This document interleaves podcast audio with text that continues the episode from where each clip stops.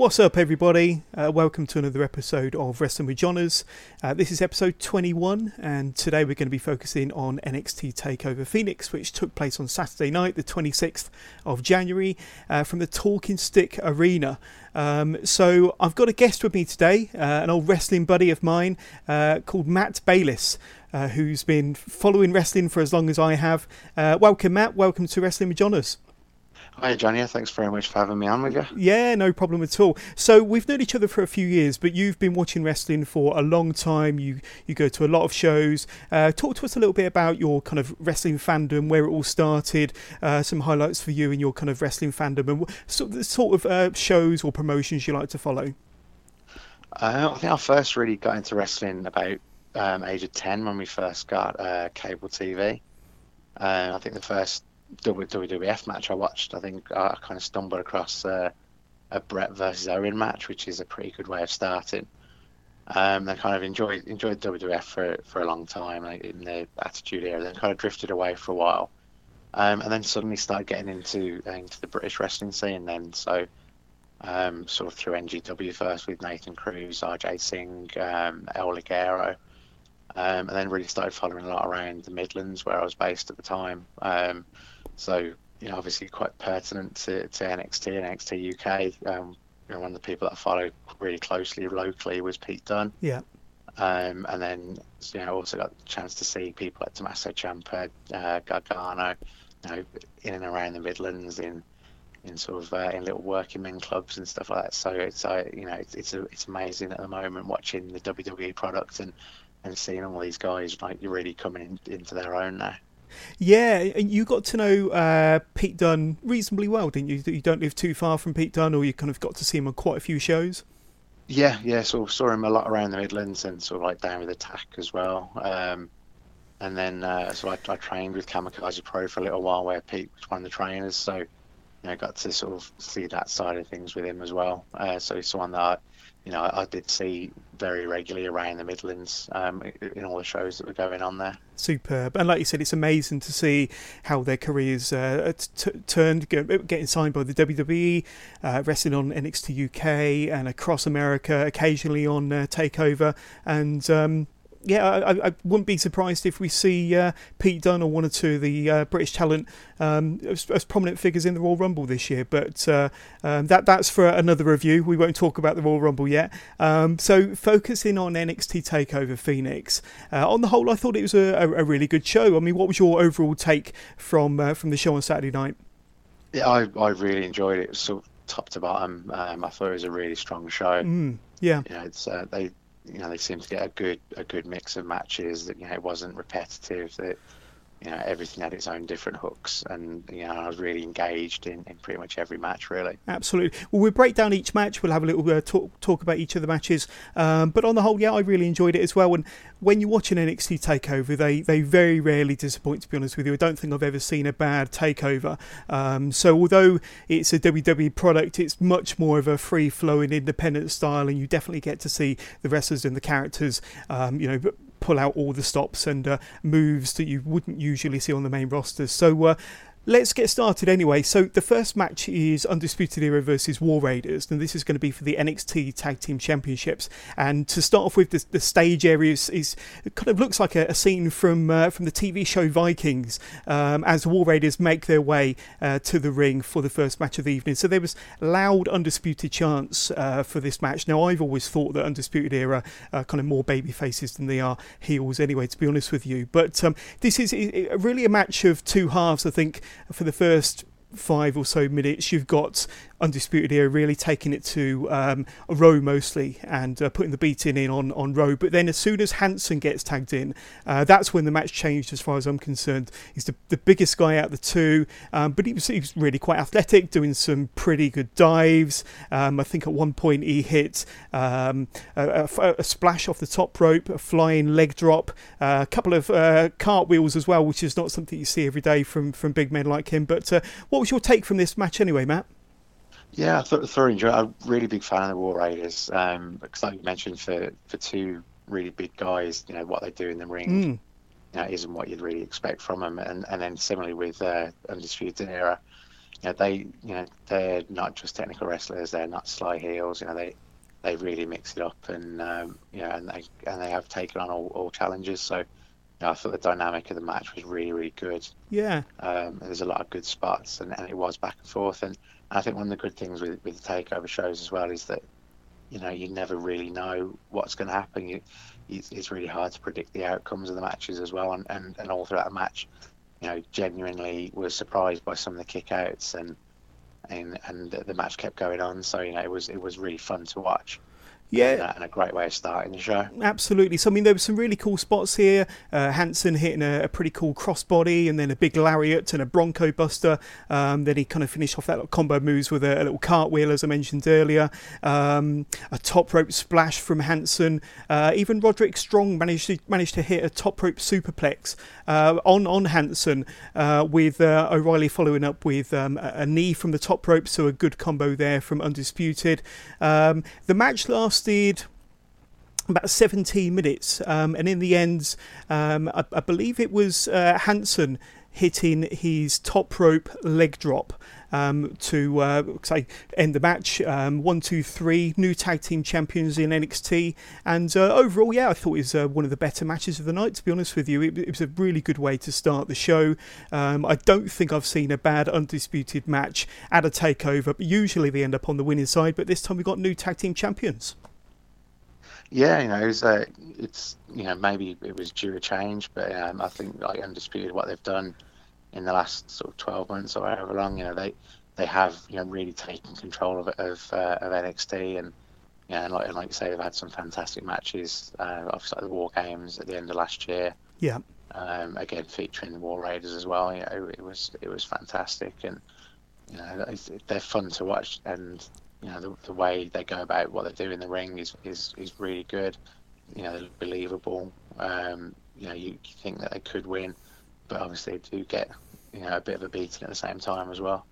Absolutely, they do sell really well, and they're for bigger opponents they do bounce around the ring an awful lot. Um, certainly, Roderick Strong uh, is is uh, good at bouncing. But um, what's your take on Undisputed? I mean, they haven't got any any gold around their waist at the moment. Adam Cole obviously lost the North American Championship a little while ago. Um, Strong and O'Reilly have just lost the tag belts. Now, is that an indicator that they're possibly going up to the main roster? And if they do, how well do you think they're going to fare? I mean, personally, I think they're excellent in the ring, excellent athletes, a really, really good unit, um, and uh, possibly, you know, the best faction in all of WWE at the moment.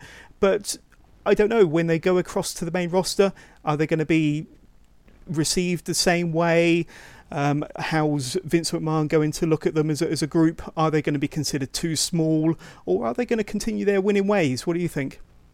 I think that's the big challenge, really, with with um, with the way that NXT is, and, and especially with the takeover shows, where you know, where they get to really express themselves in the matches. They get given longer um, for each match as well. Yeah, Um, you know, I, I, it is difficult to see how that would translate. Mm. Um, arguably, they don't need titles to, to still, you know, be relevant and to and to sort of be a big part of NXT. Um, but it would seem that by by losing titles, it does potentially open up the the uh, the opportunity for them to move up. yeah, Um, and then it would really come down to obviously staying injury free um, and then and seeing what they do with them really. absolutely, absolutely. The only thing that concerns me is you obviously see the way that uh, uh, the revival have been treated on the main roster, and kind of uh, certainly you look at O'Reilly and Strong as a tag team. In a similar sort of vein, a very kind of serious, technical team, uh, much in the same way as the revival, and hopefully they don't get treated the same way, and hopefully they don't get turned into a comedy act either. But uh, it'll be interesting to see what happens. Um, I'll probably see, expect to see Undisputed up on the main roster sooner rather than later. Whether that's a good thing or a bad thing, we'll have to see. But uh, we'll move on to the second match anyway. Uh, Matt Riddle versus Kassius Ohno. So this is their the third time they fought. Uh, the first one was uh, that six-second squash match. Um, in that uh, uh, the match that I think it, it, was. Um, it was not expected to take place at the beginning of War Games, but it did, and Matt Riddle won in six seconds. They had a rematch a few weeks later on NXT Takeover, uh, on NXT TV, sorry, which Matt Riddle uh, managed to win, but then Kassius Ohno he, he, got got a little bit of payback with uh, an attack on Riddle after the match, uh, slamming him into the ring steps and uh, you know, beating him up outside the ring. So this is kind of a bit of a grudge match now. Obviously, Kassius Ohno was embarrassed by the six second loss and then uh, losing a second time on TV. Um, so going into this match, uh, what was your expectations, Matt? And uh, were you looking forward to this one? Uh, yeah, it's uh, they're really contrasting styles as well, which makes it um, you know quite interesting. Whereas obviously Kassius Ohno's um, you know definitely a, a, veteran in the ring, um, whereas Matt Riddle is you know relatively fresh. I was definitely in terms of NXT, but in, yeah. in terms of wrestling as well. Um, so you know, so having the difference in styles, um, obviously very different looks between the two of them as well. Yeah. So I mean, for those of you that have listened to this podcast before, I'm a massive fan of Matt Riddle, and I do think he's got a really bright future, uh, not just in NXT but on the main roster. I think he's got a, a really good personality, a fantastic character. Um, we haven't seen much of that personality or character come out yet. I think it's still early days, uh, but I do think uh, he's definitely one to watch not just on NXT, as I said, but I think going forward onto the main roster. But focusing on his match with uh, Kassius Ohno, it was a bit more competitive uh, this time, much more competitive than their six second match uh, from War Games, um, and uh, a bit more competitive than the match they had a few weeks after that on TV. Um, but the uh, the match went, uh, let's see, the match went about 10 minutes and it ended up with Matt Riddle winning the match. Um, so, quite a, quite a good match here. And I thought that Matt Riddle uh, sold quite a bit. I think that Ohno had quite a bit of the offense. Uh, Matt Riddle did win, of course, and, and quite a unique win as well, where he actually won by uh, tap out. Um, because of repeated elbow strikes. That's more of an MMA finish, not the sort of finish you'd see in a wrestling ring. Uh, what was your take kind of on this match and on the finish as well, Matt? Yeah, I think it was um, again, again it was a good back and forth match. I think that, like you say, with him with Riddle taking a lot more of the beating during yeah. this match as well. It, shows a different um, a different element to what he's got. He managed to fight through. I mean, so especially getting these. Uh, obviously, he wrestles barefoot, mm. so getting his foot stamped on and, and bitten during the match. yeah. Is, uh, is something unique, um, and then with the finish as well. I think it kind of sums up NXT really that they're doing different things and they're not just going with the norms. Um, and, and, having that as a finish, it kind of shows what Matt Riddle's background is. Yeah, absolutely. Um, and it shows a bit, you know, a bit of brutality to it rather than, you know, a one, two, three or or a, a, a submission tap out. Yeah, it was kind of an, you know an admission that he was the beaten man. So I think, you know, potentially and maybe ends the feud between the two of them, and they'll both move on from it now. But uh, but you never know. Um, it could just be the, the start of something ongoing between the two of them. Yeah, yeah. I, I mean, I was half expected uh, Keith Lee to get involved because he was uh, he lost to Ohno last week on NXT TV and that was quite a good match. But uh, obviously, Keith Lee uh, is, has got to be involved in his own storyline at some point. But uh, I think it draws an end to this feud. Uh, this is the third match now. I can't see them going a fourth. Uh, what happens to Kassius Ohno after this? He's always been kind of that, that guy that uh, um, that gives the, the shine to the the, the, the newcomer, to the shiny new toys. Um, but I think he, he played his part in this match and this feud very well.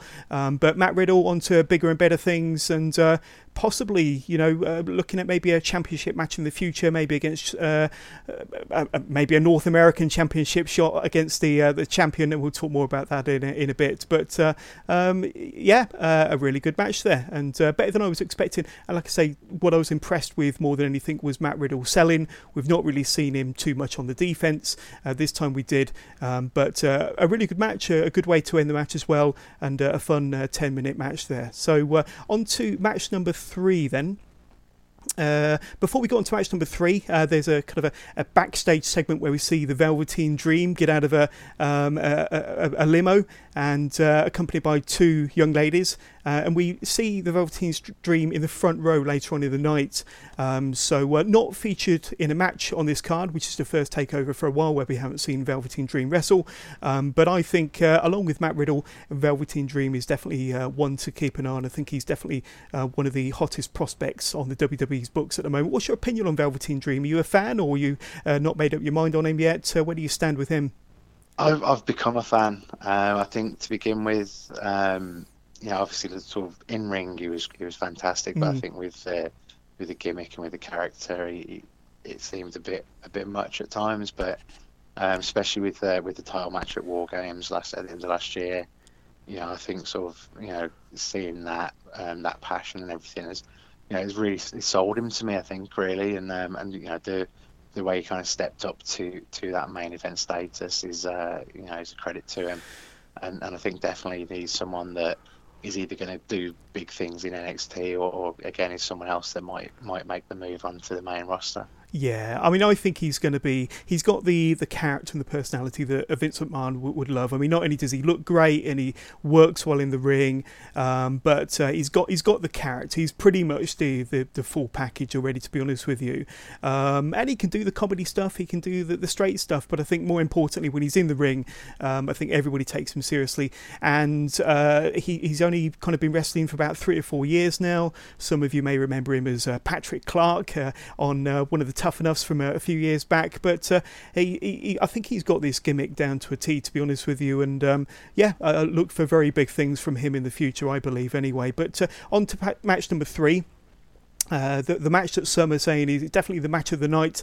Um, I know that you've got uh, uh, some really good things to say about this match, but Ricochet versus Johnny Gargano for the North American Championship. So Ricochet going in as the defending champion. Uh, the, the, the match started with the crowd very, very 50 50. So there was uh, kind of equal Gargano, uh, Johnny wrestling, and Ricochet chants. Um, and the, the, the thing that really impressed me with this match, there was lots of quick exchanges between the two, lots of really cool transitions, uh, lots of fast paced uh, moves,